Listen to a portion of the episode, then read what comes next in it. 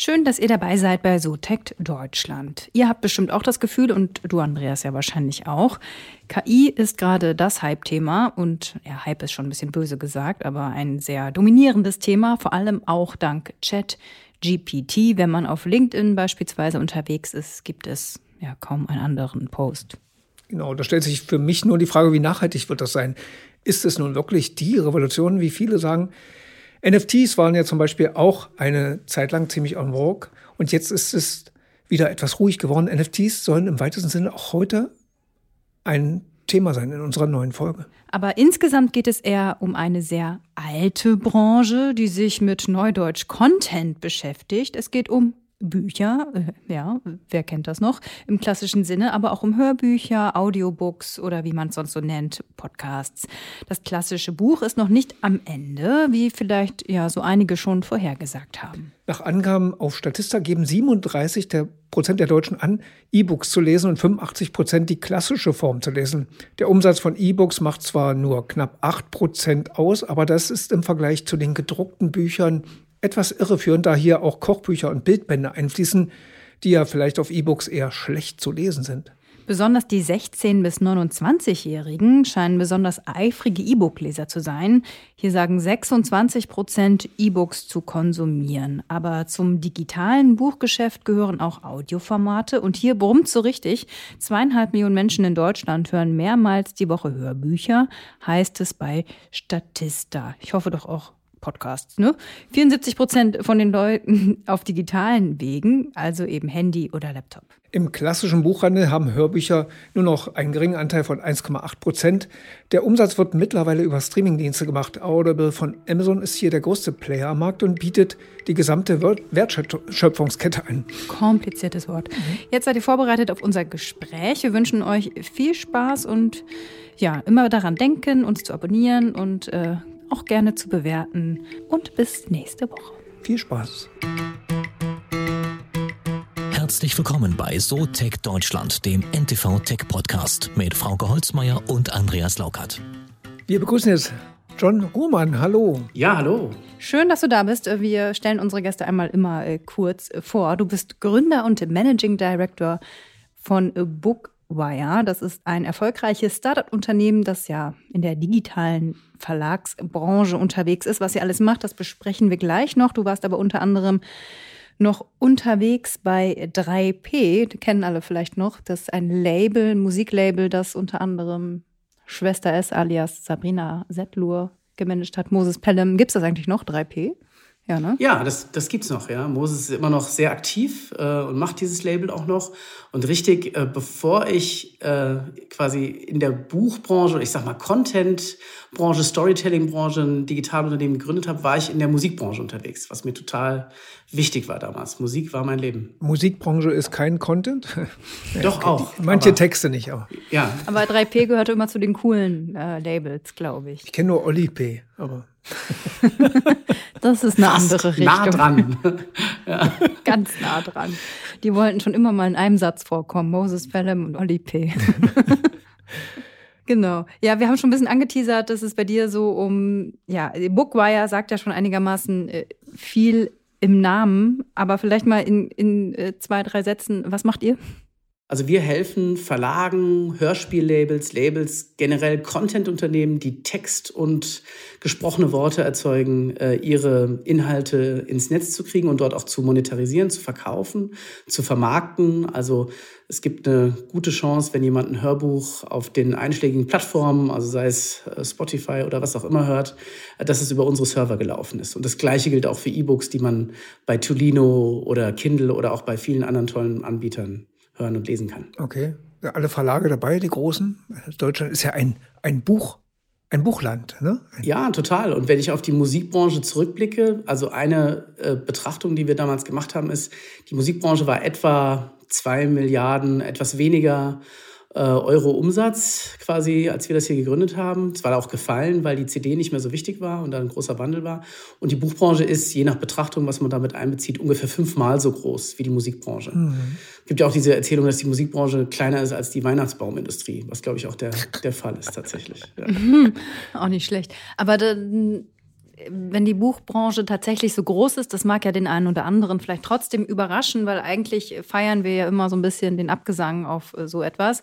Also genauso wie wir angeblich in einem sterbenden Medium, dem Fernsehen arbeiten, sind Bücher ja auch irgendwie immer halb äh, tot gesagt und die armen Buchläden und so weiter. Das heißt, wie digitalisiert ist die Branche? Wie, wie lebendig ist sie? Also es hat sich in den letzten 10, 12 Jahren irrsinnig viel getan.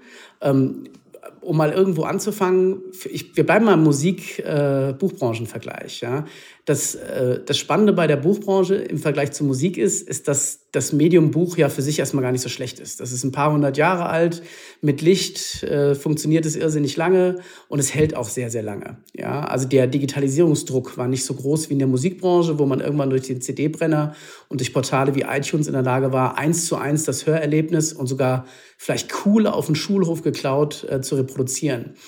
Bei der Buchbranche kam das später durch das Aufkommen des iPads äh, und durch den Kindle Reader auch, sage ich mal, der Wunsch der Konsumenten in so einem Device-driven Market äh, äh, Produkte digital zu konsumieren. Und da ist unsere Firma ich denke, wir sind aus den Startup-Schuhen auch raus, ähm, äh, eingestiegen in diesen, da den Buchverlagen am Anfang zu helfen, Bücher zu digitalisieren und in den Markt zu bringen. Und ähm, da haben wir, wer mit uns eben einen Vertrag gemacht hat, hatte die komplette Reichweite in alle Shops. Und das hat sehr, sehr vielen Buchunternehmen geholfen. Es gibt in Deutschland wahrscheinlich 1200, vielleicht je nach Lesart 2000 Verlage, kleinster und größter Art, die äh, Bücher veröffentlichen und die einen wichtigen Beitrag zu vielen Themen, Inhalten, Meinungen machen. Und da konnten wir gut einsteigen. Das ist eine viel breitere Kulturverankerung, als die Musikbranche in dem Sinne hat in dem Land. Ja. Hm. Jetzt habe ich gelesen, du wurdest Ende des vergangenen Jahres als Hörbuchmensch des Jahres ausgezeichnet. Und ich habe auch gelesen, der Laudator hat darauf hingewiesen, dass du es schaffst, auch Themen in den Hörbuchbereich zu bringen, die vielleicht auf den ersten Blick nicht dahin passen. So zum Beispiel erwähnt er NFTs, also Non-Fungible Token. Da fällt mir beim Thema Hörbuch nicht sehr viel ein, außer der arme Autor, der das vorlesen muss oder der, der Sprecher ist. Aber jetzt mal kurz aufgeklärt, wie passen NFTs da rein? Ja, also ich bin Hörbuchmensch des Jahres, glaube ich, geworden, weil ich so Innovationsthemen äh, in der Rolle, die meine Firma Bookwire hat, äh, vermitteln muss und vielleicht auch ein bisschen kann. Äh, und ähm, dann dazu gehören auch zum Beispiel Blockchain-Anwendungen. Ja, jetzt haben wir natürlich, Blockchain ist auch ausreichend belastet worden oder Kryptowährungen, was das alles für Vor- und Nachteile hat. Aber für sich gesehen hat äh, die Blockchain an sich interessante Anwendungsmöglichkeiten. Zum Beispiel ein dezentraler Markt im sogenannten Web 3. Also ähm, kurz ausgeholt, ich habe eben ganz tolle Plattformen beschrieben, also Amazon, äh, Spotify, Apple und so weiter. Und äh, im, im Blockchain-Bereich und auch in NFTs ist es eben möglich, direkt miteinander, ohne quasi mal zwischengeschaltete Institute, Inhalte zu tauschen und zu sammeln und noch viele weitere Dinge damit zu machen. Und ich habe eben zum Beispiel in verschiedenen Ansätzen versucht herzuleiten, wie das auch die Content-Branche verändern kann und was das für Möglichkeiten bietet, zum Beispiel im Verkauf mit Büchern digitale, sammelbare Dinge zu schaffen, die einzigartig sind. es geht um diese digitale Einzigartigkeit dabei. Das muss man auch erstmal in seinen Kopf kriegen, hm. was das bedeutet. Aber gibt es da schon ein konkretes Beispiel, also was du nennen kannst? Ja, also ich glaube, jeder hat das mitbekommen. Das äh, ist jetzt auch schon, ja, ist schon über zwei Jahre alt, zum Beispiel der Board Ape Yacht Club. Ja, also das äh, ist so die Rolex unter den NFTs, unter den mhm. äh, Den Affen kennen wir alle. Genau, genau. Und die sind ja alle individuell. Ja, und äh, das ist zum Beispiel ein ganz einfaches Content-Beispiel, wie es funktioniert. Was wir uns vorstellen, wir haben eine Plattform gebaut, die heißt Creatokia. Wir glauben, dass es ähm, sehr limitierte Auflagen zum Beispiel eine sehr wichtige Rolle spielen. Ein gutes Beispiel ist Harry Potter. Ich fange mal ganz oben an. Die erste Frau, die eine Milliarde Dollar mit einem Buch verdient hat, ja, J.K. Rowling. Das erste, die erste Auflage von Harry Potter wurde 500 Mal aufgelegt. 300 davon gingen an Bibliotheken, 200 gingen in den Buchhandel. Und ähm, das Buch hat damals, glaube ich, ein paar Pfund gekostet. Das letzte wurde für 240.000 Pfund versteigert. Ja, für Leute, die im letzten Jahrhundert geboren sind, ist es ein sehr, sehr seltenes und besonderes Gut. Und diese Sache können wir jetzt digital reproduzieren, zum Beispiel, indem wir halt limitierte Auflagen als NFTs machen mit besonderen Inhalten, mit besonderen Wertigkeiten, die damit verbunden sind. Ja, also nochmal vielleicht ein Treffen mit dem Autor. Das geht alles über eine Blockchain-Anwendung quasi direkt. Und ähm, das sind Lösungen, die wir anstreben oder auch Funding-Möglichkeiten über Tokens, dass man eben äh, quasi tatsächlich auch Autoren helfen kann, genug Geld zusammenzubekommen, um gewisse Projekte zu machen. Das kennt man auch so von Kickstarter, aber äh, bei Tokens funktioniert das nochmal ein bisschen versierter, ein bisschen anders. Genau, jetzt ist ja Harry, Harry Potter. Ähm, den kann man jetzt ja nicht mehr äh, selten machen. Der steht in jedem Buch drin, den kennt jeder. Das, den kann ich von mir aus als NFT besitzen, aber das hilft mir nicht viel weiter. Ihn kennt ja jeder. Also wir müssen ja was Neues machen. Irgendwie für einen Künstler, äh, für den Buchautoren, also geht man dann den Weg andersrum? Man könnte ja zuerst die Affen nehmen und macht daraus eine Geschichte, oder? Genau, also wir haben jetzt, du kannst die Affen nehmen, das ist richtig, es passiert auch schon. Es soll einen äh, Board Ape Yacht Club äh, Kinofilm geben. Äh, Universal hat mal verkündet, sie würden eine Band machen aus Board Ape Yacht Club, also Universal Music. Ähm, was wir jetzt mit einem spanischen Autor gemacht haben, mit einem großen spanischen Verlag, ist, äh, der hat ein Buch geschrieben, Anti-Marx. Das ist im Prinzip jetzt, sag ich mal, eine Kritik aus dem 21. Jahrhundert an Marx. Und äh, der hat dafür ähm, äh, 100 individuelle Buchcover gemacht und hat da auch den Leuten, die das kaufen, die Möglichkeit gegeben, ist ein sehr bekannter Autor äh, in Spanien, auch direkt mit ihnen in Kontakt zu treten. Die Dinger waren innerhalb von zwei Stunden ausverkauft. Das hat er halt auf YouTube gepowert und so weiter. Also es liegt in der Hand der Kreativen. Diese Plattform Creatokia ist äh, ein Creators Tool. Das, was wir mit Bookwire machen, also eigentlich unsere Kernfirma, ist vielmehr nochmal eine ganz grundsätzliche Plattform Verlagen zur Verfügung zu stellen, ähm, wo sie den ganzen Prozess der Vermarktung digitalisiert gestalten können. Weil Digitalisierung ist ja nicht nur das digitale Produkt, sondern noch eine Menge drumherum. Mhm. Aber dann nochmal an dieses Harry Potter-Beispiel. Also wenn man da jetzt von mir aus noch eine neue Geschichte dran strickt oder so, ist das dann auch so dass tatsächlich, dass ich als Käufer oder als einer der Käufer, der die Einzige bin, der das dann lesen kann, weil ein Schwachpunkt oder wie es ja auch häufig bei Kunst ist, du kannst es ja so ein NFT-Kunstwerk, so ein Affen, das kann ich mir auch screenshotten und trotzdem ausdrucken, auch wenn ich es nicht gekauft habe. Also wie einzigartig ist das dann in dem Fall? Also ist das wirklich so wie so ein Schloss, dass ich sagen kann, ähm, nur ich habe tatsächlich diesen Zugriff oder ist das wirklich dieser ideelle Wert, oh, ich besitze das jetzt, auch wenn alle anderen es sich kopieren können? Genau, also es sind genau diese zwei Dinge. Du hast zum einen den klaren Hinweis, wem gehört etwas? Wer ist der wirkliche Besitzer? Also die Mona Lisa kennt jeder, aber das Original ist im Louvre, ja. Mhm. Und ähm, es ist damit auch Kulturgut geworden. Aber die Frage ist, wem gehört es wirklich? Ja, bei welchem Scheich in, äh, äh, ich will jetzt niemandem Unrecht tun, hängt der Michelangelo an der Wand, ja? Ähm, und so ist es ein bisschen im Digitalen mit dem NFT, der eben einem gewissen Besitzer klar zugeordnet werden kann. Und hätte es die Blockchain bei der Mona Lisa schon gegeben, dann wäre auf der Blockchain auch verewigt worden, hat Leonardo da Vinci gemalt, hat dann dieser und jener Händler gekauft, zu dem und dem Preis und so weiter. Und da wird es auch interessant, weil die Blockchain rechnet ja auch das Geld. Oh Gott, jetzt sind wir im Geld, aber keiner kann so gut über Geld reden wie Künstler und Autoren oder äh, darüber nachdenken, sage ich mal. Äh, ich will wieder niemandem Unrecht tun, aber man würde dann auch die Transaktionen auf der Blockchain noch nachvollziehen können. Für wie viel Geld ist etwas weiterverkauft worden? Und man könnte sogar in dem Smart Contract eines solchen NFTs einarbeiten. Und da wird es für die Urheber interessant und auf dessen Seite stehen wir ganz klar, ist, dass am, an der Wertsteigerung partizipiert werden kann. Also wenn das weiterverkauft wird, könnte man in den Smart Contracts eines NFTs reinschreiben, fünf Prozent gehen immer an den Autor. Und das ist eben das, was wir mit dezentralen Vertrieb meinen, dass du quasi wie Herbstblätter deinen, deinen Content in die Welt schmeißen kannst und wenn der weiterverkauft wird, profitierst du davon. Niemand profitiert ansonsten vom Weiterverkauf der Bücher. Zurück zu J.K. Rowling, die hat auf jeden Fall genug Geld, wünsche ich ihr. Ähm, die hat in den 240.000 verkauften oder Pfund von ihrem Band 1 äh, nicht mehr partizipiert. Ja? Und das ist so der interessante Hack, den man in den Kopf kriegen muss bei NFTs. Und jetzt der zweite Teil der Frage. Nur weil du ein NFT hast, kannst du auch nur gewisse Bereiche betreten. Der hat auch eine soziale Funktion. Ähm, du kannst zum Beispiel auf Creatokia, auf dieser Plattform, auch in anderen Bereichen, nur wenn die Plattform erkennt, du hast in deinem Wallet, in deiner digitalen Börse, das, das NFT diesen Raum betreten. Sehr empfehle ich dabei das Buch, schließlich sind wir aus der Buchbranche, Ready Player One, ist auch verfilmt worden von Steven Spielberg. Das Buch ist im Prinzip eine einzige NFT-Feier. Das, äh, alles, was da drin passiert, in der Oasis, in dieser Plattform, passiert mit einzigartigen digitalen Gegenständen. Und wer junge Menschen kennt, die viel gamen, der versteht auch, wie viel die teilweise ausgeben oder wie viel die sich anstrengen, um digitale Einzigartigkeiten, äh, Einzigartigkeiten in Spielen zu bekommen. Und auf diesen Effekt zahlt das alles ein. Ja, das Hauptbusiness findet ja trotzdem immer noch hm, ähm, um es mal so auszudrücken, im Buchladen statt oder im Streaming-Bereich. Ihr macht ja Hörbücher, Audiosachen im weitesten Sinne, würde ich das mal sagen. Ihr seid jetzt auch kürzlich eine Partnerschaft mit Google Playbooks eingegangen. Wie weit sind wir da? Wir können gleich noch über ChatGBT reden und den ganzen Wahnsinn, der uns da gerade einholt. Aber vielleicht dahin mal, ähm, wie gut ist das schon? Also es gibt ja die, die Version auch, dass man sich einfach ein Buch vorlesen lassen kann. Also vielleicht kannst du noch mal kurz sagen, Hörbücher, Hörspiele und Audiobücher muss man das, das muss man irgendwie unterscheiden erstmal, ne? oder? Genau, also man muss unterscheiden. Ein Hörbuch ist ein vorgelesenes Buch. Äh, ist auch eine Kunst. Also man muss hm. gut vorlesen können. Also bekannter deutscher Leser David Nathan, äh, äh, Synchronstimme Johnny Depp, äh, absoluter Superstar, dem hören unglaublich viele Menschen gerne zu. Ja?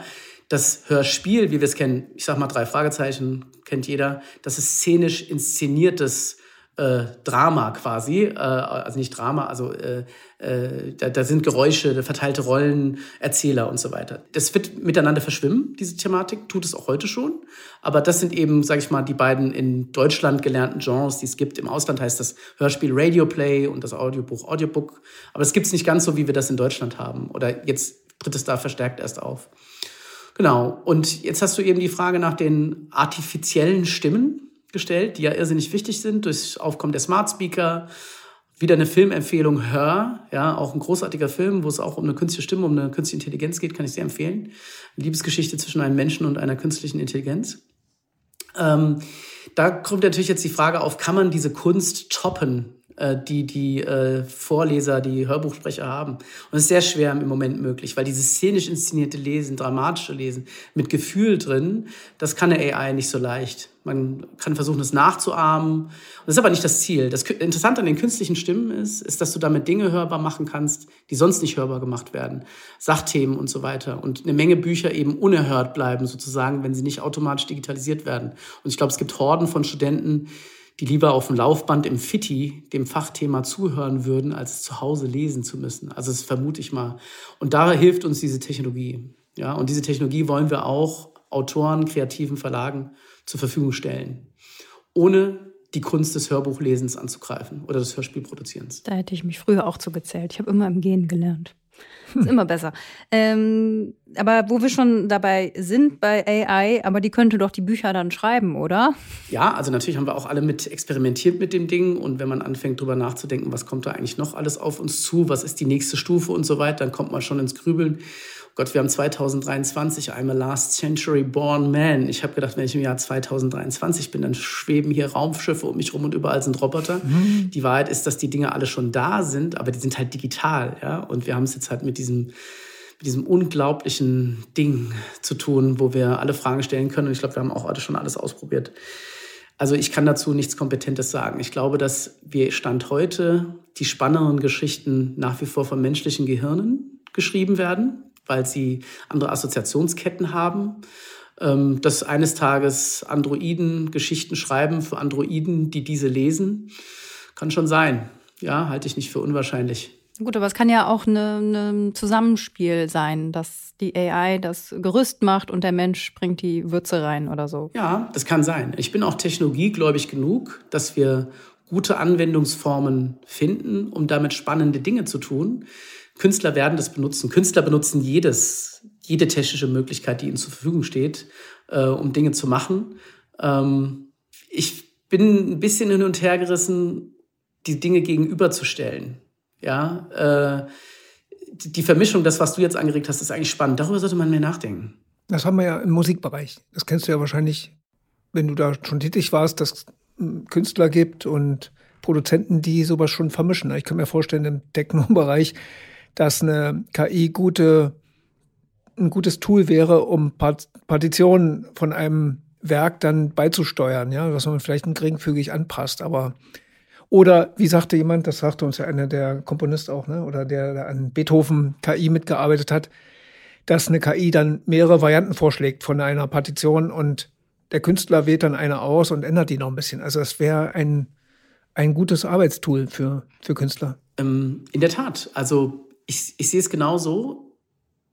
Ich denke allerdings, dass die Originalität von AI-Sachen hart geprüft werden wird, ähm, weil irgendwann die Bilder erschöpfen sich, die da erzeugt werden.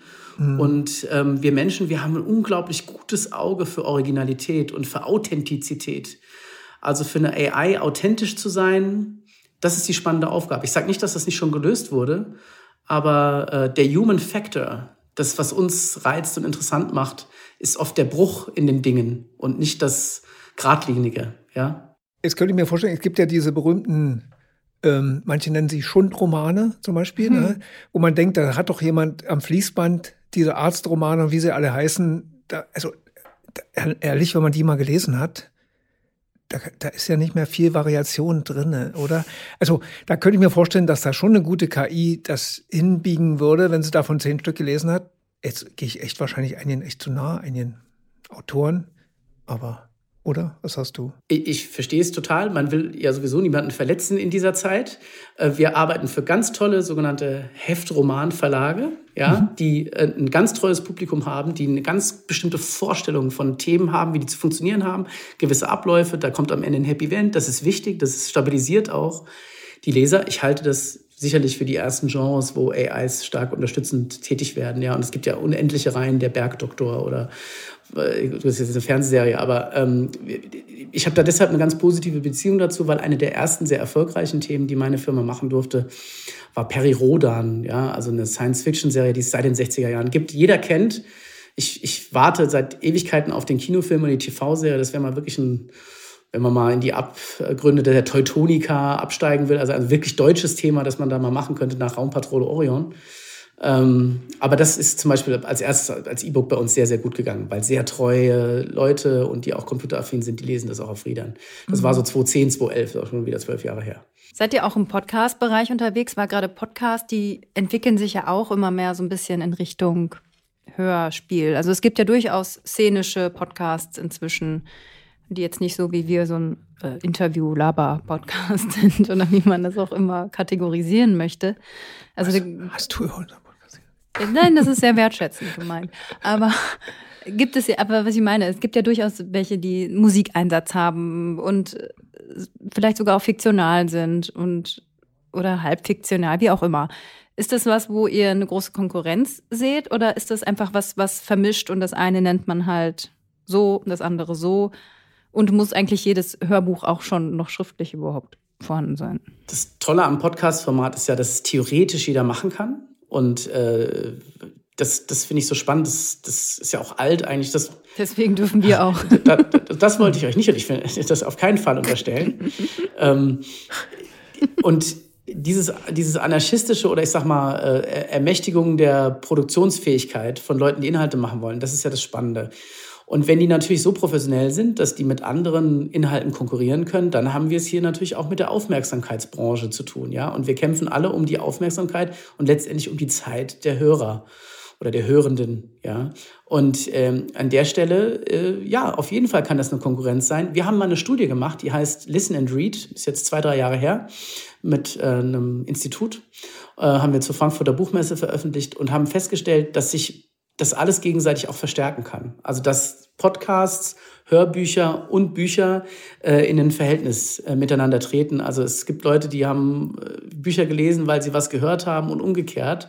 Und so gesehen bin ich eigentlich ein Freund des großen Kanons verschiedener Medien, ja. Und ja, wir haben es ja auch, glaube ich, eingangs drüber gesprochen. Medien sind unter Druck, also es werden immer noch Faxe geschickt und irgendwo wird auch noch eine Buschtrommel getrommelt. Ähm, ich habe jetzt nicht so viel Angst und die werden sich nicht gegenseitig kaputt machen. Es geht immer weiter. Ja? Der Roman ist auch noch nicht alt, der ist auch erst 200, 300 Jahre alt, ja. diese Kunstform. Mhm. Oder Rohrpost. Ja, Rohrpost.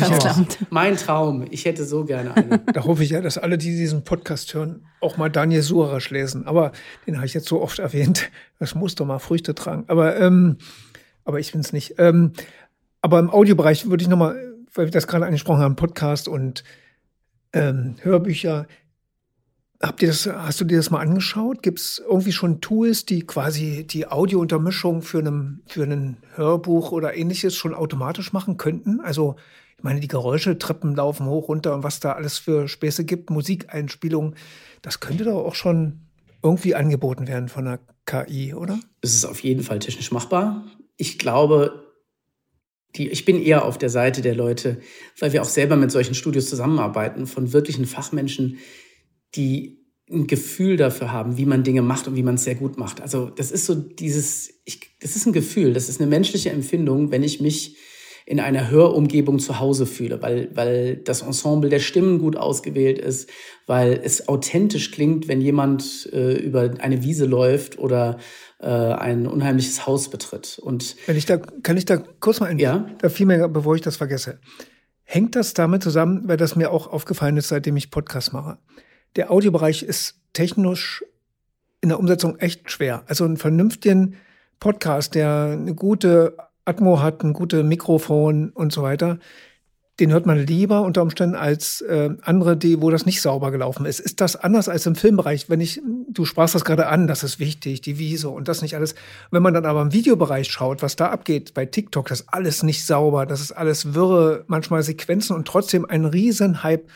Ist das der Unterschied zwischen der Bild, der Bild des Bildformats, wo das Bild ablenkt vom schlechteren Ton vielleicht oder ähnlichen? Hängt das Weil damit Es gibt doch auch viele Podcasts, wo, der, wo die Audio oder der Audioteil echt schlimm ist. Dann hörst du Rückton über Skype, weil du merkst, das meine ich ja. Ist, ja, dass es da besonders schlimm einem vorkommt, während du im Videobereich das finde ich diesen Effekt nicht so hast. Dann so, lenkt das Video mehr ab davon, dass andere Sachen schlechter sind. Also kann es das sein, dass der Audiobereich da besonders äh, wichtig ist, dass man äh, gute Qualität liefert?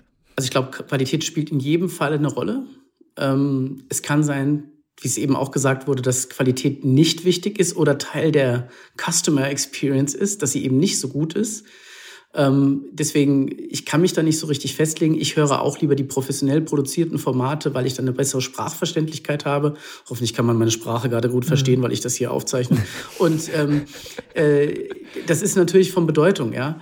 Ähm, ich glaube, dass das andersrum aber wieder gesagt, bei, bei Filmen äh, ist, ist 50% des Sounds ist halt die Experience nach George Lucas, ja.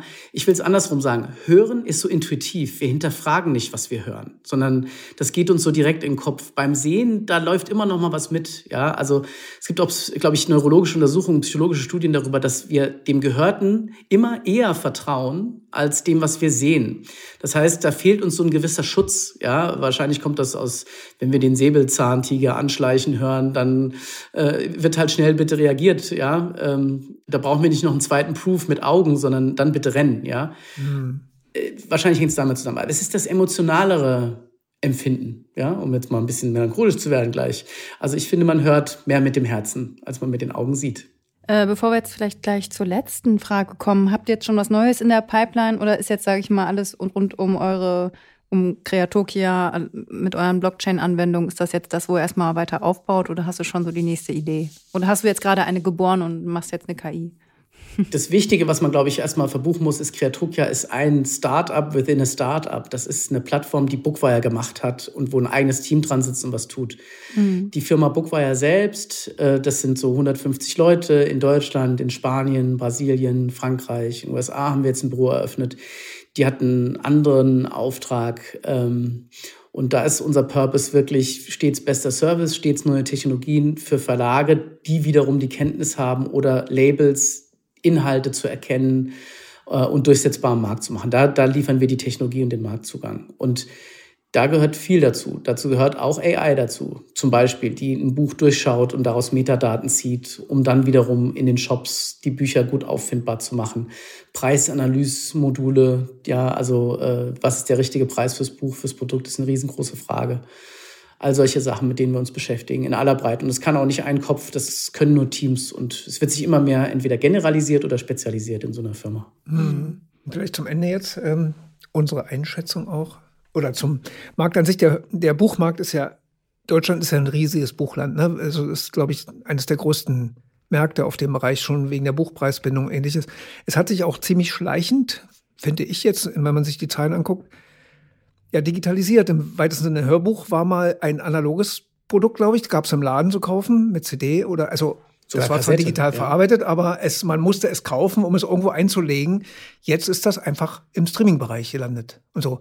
Also hat sich die Buchbranche mit all den Gegebenheiten jetzt schon abgefunden und ist digitalisiert unterwegs oder fehlt es da einfach noch in den Konzepten? Ist das noch weit hin, bis wir soweit sind? Also die Digitalisierung hat erst angefangen, aber alle haben angefangen, auch da drin. Ich möchte der ganzen Branche auf jeden Fall muss man das ausstellen, das Zeugnis, dass alle da super tätig sind. Und auch, es ist nicht mehr wie 2008, 2009, 2010, äh, wo der Praktikant Social Media macht oder so, sondern das ist, das sind Medienunternehmen, teilweise zu großen internationalen äh, äh, Companies, Bertelsmann, Holzbrink und so weiter, Bonnier gehören, die wissen genau, was die machen, aber auch natürlich sind die auf der Suche nach dem richtigen Tool, nach dem richtigen Werkzeug, nach dem richtigen Partner.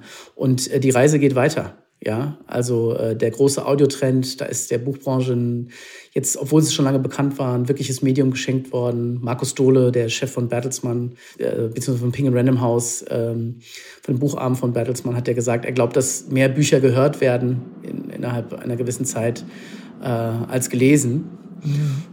Und ähm, ich denke, da hat er auch recht, weil das einfach in unsere Lebenszeit passt, äh, weil passiver konsumiert wird in der Bahn beim Autofahren und wir unser Smartphone immer dabei haben. Und das ist eben das Schaufenster in uns und in die Welt.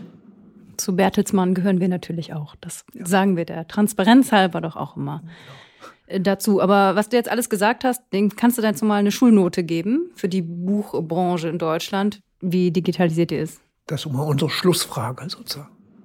Die Schulnote ist, also vom, vom, was Sie heute brauchen, ist gut.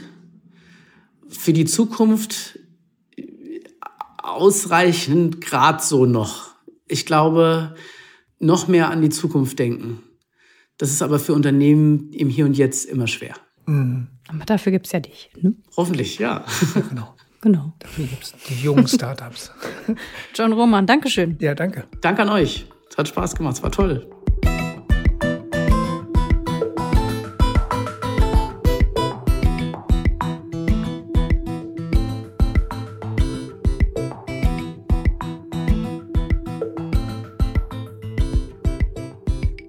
Dieser Podcast ist eine Produktion der Audio Alliance.